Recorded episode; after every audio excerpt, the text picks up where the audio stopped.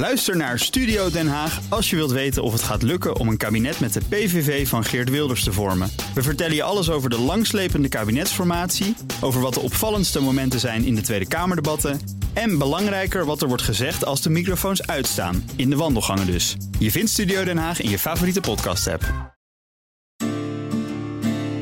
Goedemorgen, dit is de Week van Energia op vrijdag 13 oktober. Ik ben Ilse Akkermans en bij mij in de studio is Wouter Hielkema, hoofdredacteur van Energia. Welkom Wouter. Ja, goedemorgen Ilse. We hebben het deze week over de integrale infrastructuurverkenning 2030-2050, die op basis van vier verschillende scenario's in kaart brengt welke infrastructuur nodig is om de energietransitie mogelijk te maken. Donderdag werd daarvan de tweede versie gepubliceerd en daarin staat dat een klimaatneutraal Nederland in 2050 een grote opgave is, maar wel mogelijk.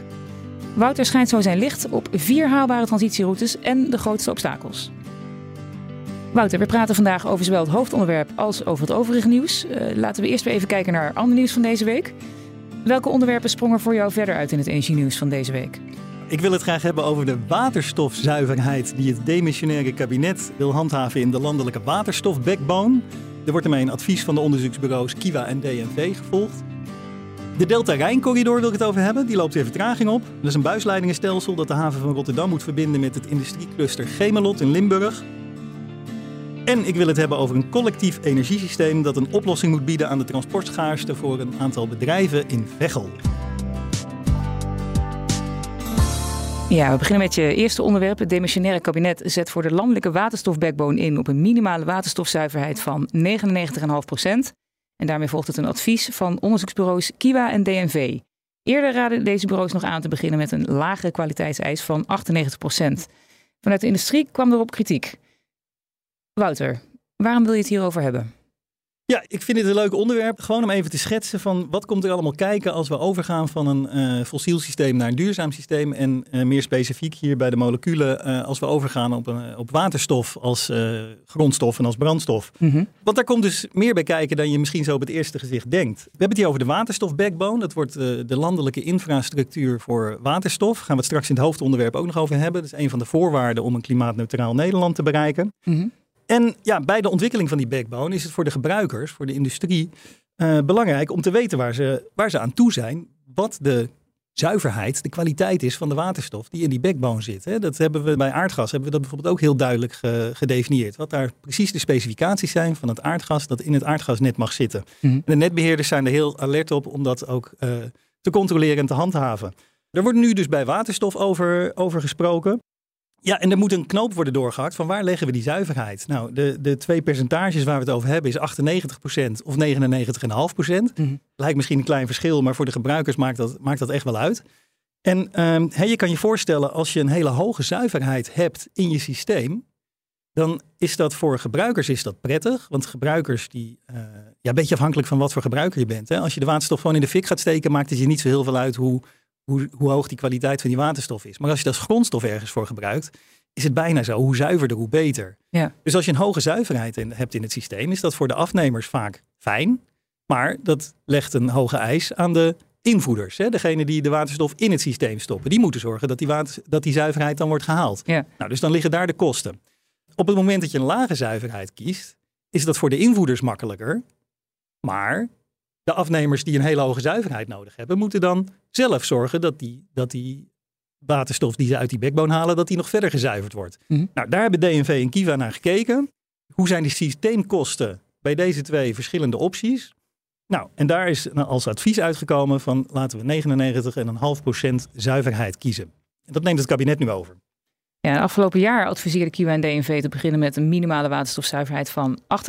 En na drie jaar dan te kijken of dit percentage omhoog zou moeten. En veel bedrijven hadden daar moeite mee. Waarom was dat zo? Ja, precies. Ja, DNV en Kiwa die zeiden toen van 98% dat is wel het minimale wat je moet halen. Um, en er was toen nog wat onduidelijkheid over de uh, toegevoegde waarde als je het wel hoger zou leggen.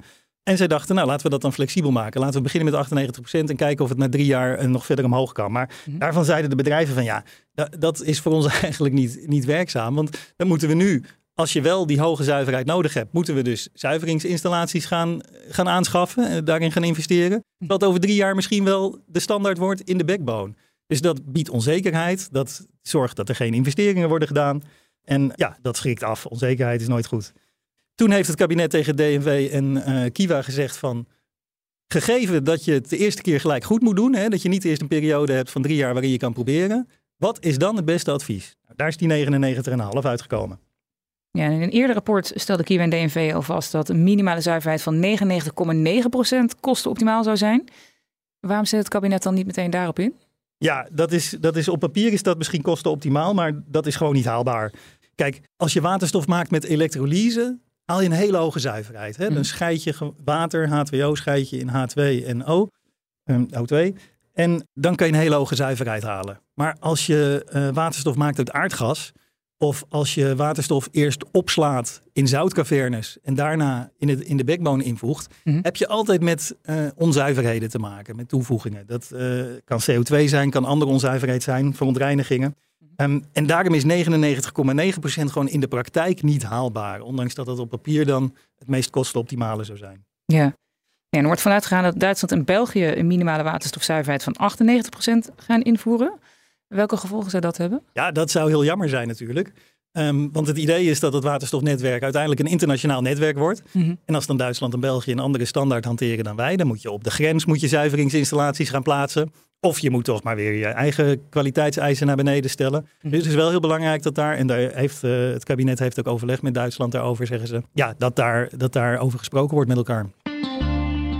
Dan gaan we naar je tweede onderwerp, de Delta-Rijncorridor. Het buisleidingenstelsel dat de haven van Rotterdam moet verbinden met industriecluster Gemelot en het Roergebied. En dit is niet voor 2028 klaar. Eerder werd uitgegaan van 2026 of 2027. Wouter, ja, om te beginnen, wat is die Delta-Rijncorridor precies?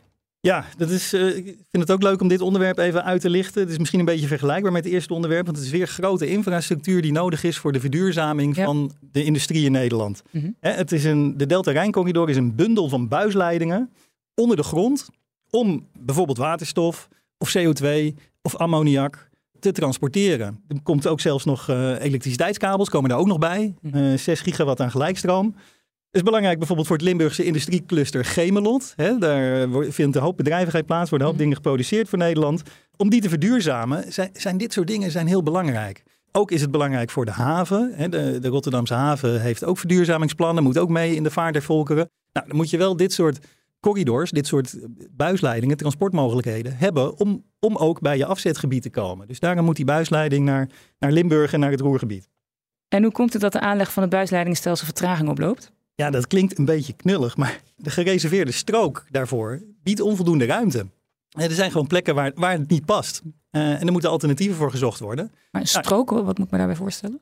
Nou, de, die, die buizen gaan onder de grond, maar daar moet, daar moet ruimte zijn. Om mhm. daar, de, de strook is het tracé, het traject van die buisleidingen. Dat is van tevoren bedacht, van hoe gaan die ongeveer lopen. Maar nu komt aan het licht dat dat op sommige plekken gewoon niet past. En dan moet er dus een andere, ander traject gevonden worden. En in Nederland, als er ruimte nodig is, gaan we het straks ook in het hoofdonderwerp over hebben, als er ruimte nodig is, ja, dan wordt het lastig. En in de voortgangsbrief aan de Tweede Kamer schrijft de demissionair minister Jette dat de corridor geen leidingen krijgt voor LPG, propeen en aardgas. Voor de buisleidingen voor waterstof en CO2 zijn de voorbereidingen inmiddels begonnen. Kun je daar wat meer over vertellen? Ja, oorspronkelijk was dat het idee hè, dat er behalve die dingen die ik net noemde, waterstof, CO2 en ammoniak, uh, dat er ook nog LPG, propeen en aardgas zou getransporteerd worden in mhm. deze corridor. Nou, aardgas, daarvan heeft GasUnie gezegd van is eigenlijk niet nodig. Uh, er liggen al voldoende transportmogelijkheden naar Gemelot en verder om te voorzien in de toekomstige vraag. Mhm. Aardgas wordt natuurlijk ook toch langzaamaan uh, steeds verder uitgefaseerd. En voor LPG en propeen is wel interessant. Er heeft zich geen bedrijf gemeld dat daar gebruik van wil maken dat toont wel een beetje aan ook hoe, hoe moeizaam dit soort zaken gaan. Mhm. Ehm, want bij de initiële plannen zeiden de bedrijven wel van ja, dat zou goed zijn. Hè? Dat, dat, de haven van Rotterdam vond het ook belangrijk om dat uh, mee te kunnen transporteren. In Gemelot werd ook gezegd van ja, LPG en propeen, dat zijn belangrijke stoffen bijvoorbeeld om te verduurzamen. Hè? Je kan LPG in plaats van, uh, van nafta gebruiken. En dat, is, uh, dat maakt het dan toch allemaal schoner. Maar er moeten wel van tevoren investeringen gedaan worden. Mhm. En dat werd in 2021, toen dit idee een beetje naar voren kwam, werd het, werd het al gezegd. Hè? We spraken toen met Luke Radix, die is de CEO van Gemmelot. En die zei van ja, ik heb er veel vertrouwen in dat uiteindelijk deze buisleiding een business case heeft. Mhm. Maar aan het begin, als je die net aanlegt, als de investeringen gedaan moeten worden, ja, dan loopt die nog niet helemaal vol, zeg maar. Dan heb je ook nog niet uh, al je, je hele afzetgebied bereikt. Ja, en dan gaan de kosten toch echt voor de baat uit. En hij zei toen al, waarschuwde toen al, als je dat alleen aan private bedrijven overlaat, ja, dan komt dat wellicht niet van de grond. Nou, dat lijkt nu te gebeuren. Het is wel zo dat het kabinet nadrukkelijk zoekt naar een publiek-private samenwerking. Dus we Mhm. willen het samen doen. Maar de investeringen moeten toch voor een belangrijk deel bij de bedrijven gedaan worden. En die bereidheid is er kennelijk niet. Ja, en om in 2028 van start te kunnen, moet het project een aantal hordes nemen. Welke zijn dat? Nou, die, die publiek-private samenwerking die ik net noem, die moet echt succesvol zijn. Dat Mhm. moet aan beide kanten moet daar de bereidheid zijn om samen te werken en daar de dingen te doen die, eh, die daarvoor nodig zijn. Maar opnieuw, net als met waterstof als eerste onderwerp, is ook Duitsland belangrijk. Hè? Die Delta-Rijncorridor moet uiteindelijk eh, in het Roergebied uitkomen. Dat betekent dat Duitsland ook mee moet doen. En die afspraken die, daar, die worden nu gemaakt. Toevallig gaat eh, dit weekend gaat, gaat de koning samen met staatssecretaris Hans Veilbrief gaat naar Duitsland, Noord-Rijn-Westfalen. Ja, om daar hierover te praten. Ik denk dat ze ook over die waterstofkwaliteit gaan praten, eerlijk gezegd. En eh, de verwachting is wel dat er dit weekend in elk geval de basis wordt gelegd om die, om die samenwerking verder te beklinken.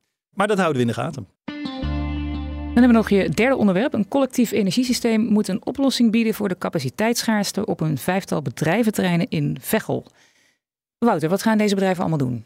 Nou ja, wat die bedrijven allemaal gaan doen, dat, dat kan ik je niet vertellen. Want het gaat in totaal om 400 tot 450 bedrijven die daar op die vijf bedrijventerreinen zitten. Maar wat ze allemaal in elk geval wel willen, is verduurzamen. En verduurzamen bij heel veel bedrijven betekent over het algemeen elektrificeren. Dat betekent dat dingen die je nu met, met fossiele brandstoffen doet, eh, bijvoorbeeld warmte maken of zo, dat je dat elektrisch doet. Ook het wagenpark elektrificeren bijvoorbeeld is ook een belangrijk onderdeel hier altijd van. Mhm. Nou, daar hebben die bedrijven contact over gehad met de netbeheerder Enexis. Mhm. En Enexis die zegt eh, te kunnen bieden een verdubbeling van de capaciteit, de transportcapaciteit in de komende tien jaar. Maar die bedrijven zeggen, ja, wij hebben, wij hebben daar weer het dubbele van nodig. In totaal vervier- verviervoudiging. Dus die, ja, die zitten met een, met een gat wat de verduurzaming eh, tegenhoudt. Onderdeel van de plannen is een gezamenlijke aansluitovereenkomst met netbeheerder Enexis. Hoe moet die overeenkomst eruit gaan zien? Ja, inderdaad. De Enexis kan niet bieden wat die bedrijven nodig hebben. En daarom, en dat zie je nu op heel veel plaatsen, vorige week hadden we het in de podcast er ook over, wordt er gekeken van kunnen we niet op een andere manier een contract met elkaar sluiten, waardoor die verduurzaming van die bedrijven, die elektrificering, toch plaats kan vinden. Mhm. Wat er nu hiernaar wordt gekeken is dat normaal heeft een bedrijf individueel een aansluitovereenkomst met zijn netbeheerder, waarin hij afspreekt hoeveel, laten we zeggen, hoeveel elektriciteit hij mag gebruiken Mhm. eh, op een bepaald moment. Het idee nu is om dat als groep bedrijven af te spreken. Dus dat je eh, met meerdere tegelijk, in totaal hebben we het hier voor die 400, 450 bedrijven, worden geloof ik, eh, is het plan om vier eh, verschillende groepstransportovereenkomsten te tekenen. Mhm. Dus laten we zeggen dat je dan dus ongeveer met 100 bedrijven zo'n transportovereenkomst met de netbeheerder tekent. En het idee is dan dus dat als je dat samen doet en als je samen als bedrijvengroep, als energiehub afspraken maakt over wie wanneer precies elektriciteit kan gebruiken en nodig heeft, dat je dan als groep altijd een klei- met een kleinere aansluiting toe kan dan wanneer je al die individuele aansluitingen bij elkaar zou optellen. Ja. Daar zijn ze nu mee bezig. Een van de lastige dingen is dat het juridisch nu nog niet kan. Eh, dus daar moeten de netcodes en, en, en andere regelgeving moet daarvoor aangepast worden. Ander ding wat ik wel heel interessant vind, want bij deze contractvorm, die nu dus in Veghel eh, nagestreefd wordt, verliezen de bedrijven hun individuele transportovereenkomst. Ja. Ehm, Andere als waar we het vorige week over hadden. Precies. Vorige week hadden we het erover. Toen hadden we het over Stedin, die een capaciteitsovereenkomst met bedrijven sloot. Die zei juist, ja, het is voor, voor heel veel bedrijven is een dealbreaker als ze hun individuele transportcapaciteit kwijtraken. Dan willen ze niet in zo'n groepsovereenkomst. Ja. Nou, daar heeft in Tolen, heeft Stedin heeft daar dus wat anders voor bedacht. Als je daar benieuwd naar bent, luister de podcast van vorige week nog even af. Mhm. Maar hier dus in, in, in Veghel, waar Nexus bezig is, vinden die bedrijven dat kennelijk wel acceptabel. Of wordt in elk geval voorgesteld dat dat de enige mogelijkheid is om, om voor te gaan. En daar wordt dit dus nagestreefd. Dankjewel, Wouter. En we praten nog even verder over de integrale infrastructuurverkenning 2030-2050. En die brengt op basis van vier verschillende scenario's in kaart welke infrastructuur nodig is om de energietransitie mogelijk te maken. Afgelopen donderdag werd daarvan de tweede versie gepubliceerd. En daarin staat dat een klimaatneutraal Nederland in 2050 een grote opgave is, maar wel mogelijk. We gaan het onder meer hebben over vier haalbare transitieroutes en de grootste obstakels. Wouter, misschien kun je eerst even wat meer vertellen over wat dat meer precies is, die integrale infrastructuurverkenning 2030-2050. Ja, het is een hele mond vol. Eh, afgekort is het II 3050. Mhm. Het is ook niet helemaal dat het nou heel erg lekker bekt, maar Het is de tweede editie inderdaad, nu in 2023. De eerste editie stamt uit 2021. Mhm. En wat dit eigenlijk is, het is een ongelooflijk lijvig, compleet document. Eh, ik raad iedereen aan om het ook eh, even te bekijken, waar in vier scenario's geschetst staat hoe wij eh, naar een klimaatneutraal Nederland in 2050 kunnen komen. Alle vier die scenario's die uitgewerkt zijn, halen die ambitie dus. Waar de scenario's verschillen onderling, is eh, de mate waarin de overheid regie neemt. En op welk bestuursniveau, zoals dat dan zo mooi genoemd wordt, de beslissingen worden genomen. Dus Mhm. of dat regionaal is, landelijk is of internationaal zelfs is. En ook welke energiedragers in verschillende sectoren worden ingezet. Hè. Gaat een bepaalde sector gaat die elektrificeren? Bijvoorbeeld, noem maar wat, gebouwde omgeving. Gaat die elektrificeren? Komen er warmtenetten? Of eh, industrie, gaat die elektrificeren? Of komt daar indirecte elektrificatie in de vorm van waterstof? Ja. Nou, dat soort vragen, die zijn, eh, zijn natuurlijk belangrijk over hoe je de infrastructuur in heel Nederland inricht. En op, op die niveaus verschillen die scenario's dus van elkaar. Maar alle vier leiden ze naar een klimaatneutraal Nederland in 2050. Misschien een goede beeldspraak. Ik sprak eh, Hans-Peter Oskam, de eh, directeur energietransitie van Netbeheer Nederland. En die stelde het als volgt voor. Als je de energietransitie als een groot gebouw ziet, dan laat de II 3050 laat zien van hoe groot die bouwplaats nou precies eigenlijk is. Mhm. En hoe groot de stapel materialen is die je nodig hebt. De bakstenen en de houten balken en de cement en de fundering enzovoort. Dus dat is wat die II 3050 is. Hoe ziet de bouwplaats Nederland eruit richting 2050? Ja, de eerste versie van de infrastructuurverkenning in 2021 ging nog uit van een CO2-reductie van 49% in 2030. De huidige versie gaat uit van een CO2-reductie van 55%. Wat betekent dat? Ja, dat eh, maakt een wereld van verschil, kan ik je vertellen. Het, eh, verschil lijkt niet zo groot. 49 of 55, hoe groot Mhm. is het nou? Nou, het is echt een wereld van verschil. Dat wisten we ook al wel. Een tijdje terug heeft eh, PwC heeft de investeringsprognoses van de netbeheerders eens even doorgerekend. Dat deden ze toevallig ook in 2021. En nu in 2023 opnieuw. Hangt ongetwijfeld samen met die, met die I 3050. Ja. Waar in 2021 de investeringsprognose tot 2030 voor de netbeheerders nog 36 miljard was, is dat nu in 2023 70 miljard. Mhm. Dat, is het, dat is voor de netbeheerders het verschil tussen 49% en 55%. Ja. Hebben we het in deze II 3050 hebben we het niet alleen over wat er in, in eh, netbeheerdersland moet gebeuren, hoewel dat wel een belangrijk onderdeel is. De netbeheerders zelf hebben dit document opgesteld. Eh, maar ook wat moet er in de industrie gebeuren? Wat moet er met de productiecapaciteit gebeuren? Wat gebeurt er in de gebouwde omgeving? Enzovoort, enzovoort. Dus dat zijn enorme consequenties. En die, ja, die stap van 49% naar 55%, die is dus ook enorm. Eigenlijk de netbeheerders vertelden mij, Hans-Peter Oskam opnieuw, die vertelde mij ook dat ze zelf nog ver- verbaasd waren hoe die omvang is gegroeid in de afgelopen twee jaar. Mhm. Eh, dat heeft ze echt wel de ogen geopend over hoe steil het pad is naar eh, een klimaatneutrale toekomst. En er zijn partijen die nog scherpere doelen willen. Hans-Peter Oskan van Netbeheer Nederland die laat zich daar kritisch over uit. Nou, inderdaad. eh, hij zei van ja, je kan wel eh, no- nog ambitieuzer willen zijn. Ehm, maar dan moet je wel boter bij de vis eh, brengen. Ehm, hè, dus als jij nog ambitieuzer wil zijn dan dit, laat maar zien hoe. Dus op het moment dat in verkiezingsprogramma's, in sommige verkiezingsprogramma's eh, eh, zie je dat eh, Nederland niet in 2050 klimaatneutraal moet zijn, maar in 2040. Of dat we in 2030 niet 55% CO2-reductie ten opzichte van 1990 hebben, moeten hebben bereikt, maar 60%. Ja. Hans-Peter Oskam zei van prima als je dat wil, maar laat dan maar zien hoe. Hè? Wij hebben hier een document dat laat zien hoe wij 55% in 2030 halen Mhm. en eh 100% in 2050. Enorme opgave, gigantische verbouwing. Als je dit nog wil ophogen, vertel maar hoe. Ja, het zijn niet alleen politieke partijen, maar ook het kabinet. Minister Jette kwam dit voorjaar met de doelstelling om al in 2035 een CO2-vrij elektriciteitssysteem te hebben. Nou, dat is, dat is ook zo'n zo'n tussendoel, zeg maar, waar de, waar de netbeheerders dan ja, best kritisch op zijn. In die zin dat ze zeggen van ja, als uit het, uit het beleid, uit het verduurzamingsbeleid, uit de energietransitie voortvloeit dat we in 2035 een CO2-vrij elektriciteitssysteem hebben, prima, hartstikke mooi. Waarschijnlijk komen we ook al wel heel ver. Want we gaan ontzettend veel wind op zee bouwen. Eh, we hebben ontzettend veel eh, eh, zon op, op land. Mhm. Ook de nodige wind op land. Dus er gaat al ontzettend veel in het elektriciteitssysteem verduurzamen. Mhm. Maar hun boodschap is eigenlijk, sta je nou niet blind op een doel dat dat 100% moet zijn. Als je met dit beleid al 95% weet te halen, bijvoorbeeld, ik, ik noem maar getallen. Ja. ehm, dan is het zonde om ongelooflijk veel inspanning te moeten steken in die laatste 5%. Terwijl de hele energietransitie aan zich al zoveel inspanning vergt. Zorg dat je Ja. de inspanningen daar doet waar ze het meeste nut hebben. Want wat houdt het in als een CO2-vrij elektriciteitssysteem het doel wordt? Nou, dat betekent dat je dus. Kijk, in de elektriciteitsproductie hebben we in 2035, ik zei het net al, enorm veel wind- en zonne-energie. Mhm. Dat wordt echt de basis, met name offshore wind, wordt echt de basis van het elektriciteitssysteem. Ehm, maar dat is weersafhankelijk. Dus je zal om de leveringszekerheid te moeten waarborgen, zal je toch altijd regelbare bronnen ernaast moeten hebben. Dan heb je, als je, dat, als je die allemaal CO2-vrij wil hebben, heb je maar een beperkt aantal opties. Er wordt door, door bijvoorbeeld Jetten, door het kabinet, wordt gezegd van ja, groene waterstof in, eh, gaan we in, in elektriciteitscentrales eh, verbranden. Mhm. Maar daar wordt een beetje aan voorbij gegaan dat er in 2035 nog helemaal niet zoveel groene waterstof is. Hè, dat is best moeilijk om, om dat te maken. Mhm. En eh, als je het dan maakt, ja, dan is het schaars en dan moet je het inzetten daar waar het nodig is. Nou, dat zal waarschijnlijk voornamelijk de industrie zijn waar dat terecht komt. Het is zonde om dat in elektriciteitscentrales te gaan steken. Want dat is, ja, dat is niet de meest nuttige toepassing. Als je, als je die groene waterstof in elektriciteitscentrales doet, moet je in de, industrie, in de industrie een andere oplossing kiezen. Dat is waarschijnlijk moeilijker. Nou, wat blijft er dan over?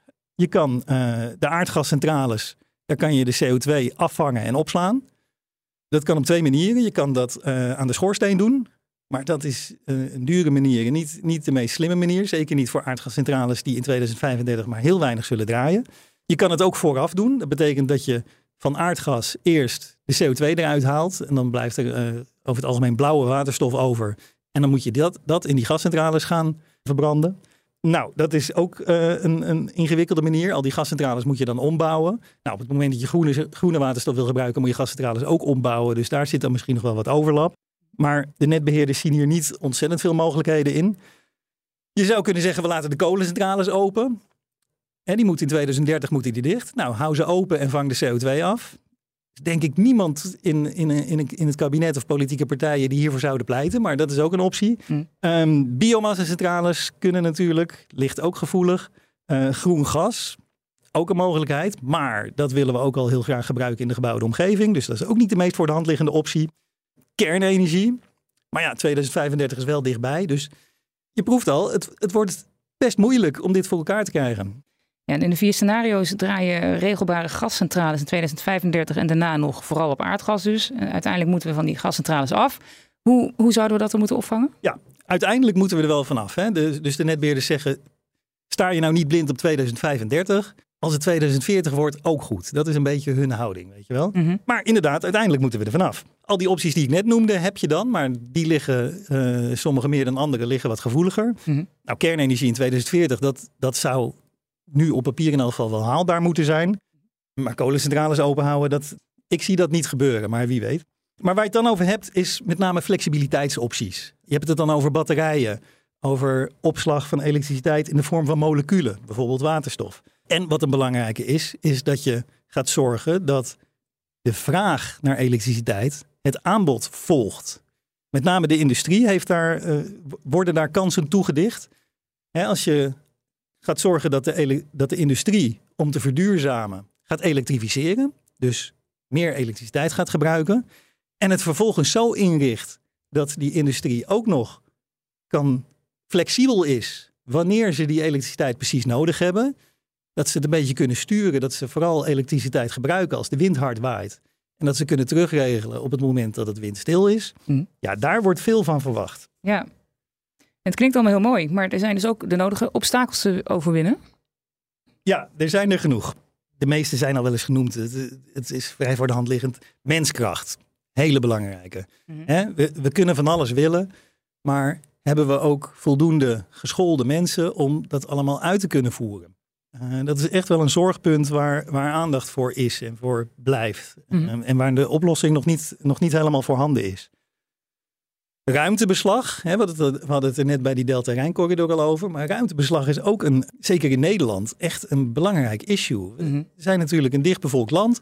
Met ja, overal waar je, waar je iets wil, daar gebeurt eigenlijk al iets. Mhm. En nou, Hans-Peter Oskam die, die rekende ook voor, als je, dan ben je wel echt naar, het, naar, het- naar de maximale eh, situatie aan het kijken. Maar er is een mogelijkheid dat de energietransitie in totaal iets van 10% van het grondgebied van Nederland nodig heeft om te slagen.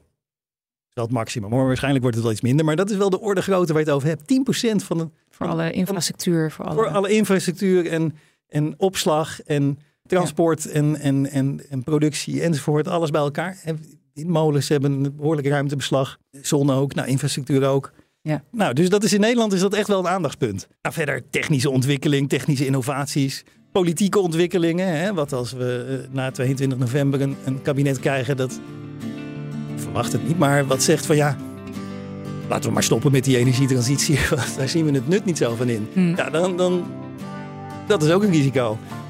Het belangrijkste risico, wat uh, de netbeheerders mij vertelden, is tijd. De illusie dat we nog tijd hebben om na te denken over hoe we het allemaal precies willen gaan doen. Dat, Ja. dat is echt een groot risico, zei Hans-Peter Oskam. Ehm, we hebben geen tijd, we hebben haast. Dankjewel, Wouter Hielkema.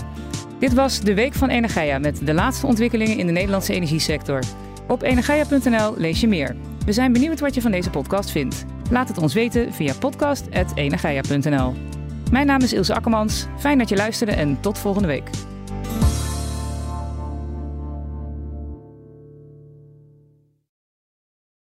Ook Diana Matroos vind je in de BNR-app. Ja, inderdaad. Je kunt live naar mij luisteren tijdens de Big Five. Ook handig in de BNR-app. Breaking nieuwsmeldingen, maar ook het allerlaatste zakelijke nieuws. En je vindt in de app alle BNR-podcasts, waaronder Wetenschap Vandaag. Download nu de gratis BNR-app en blijf scherp.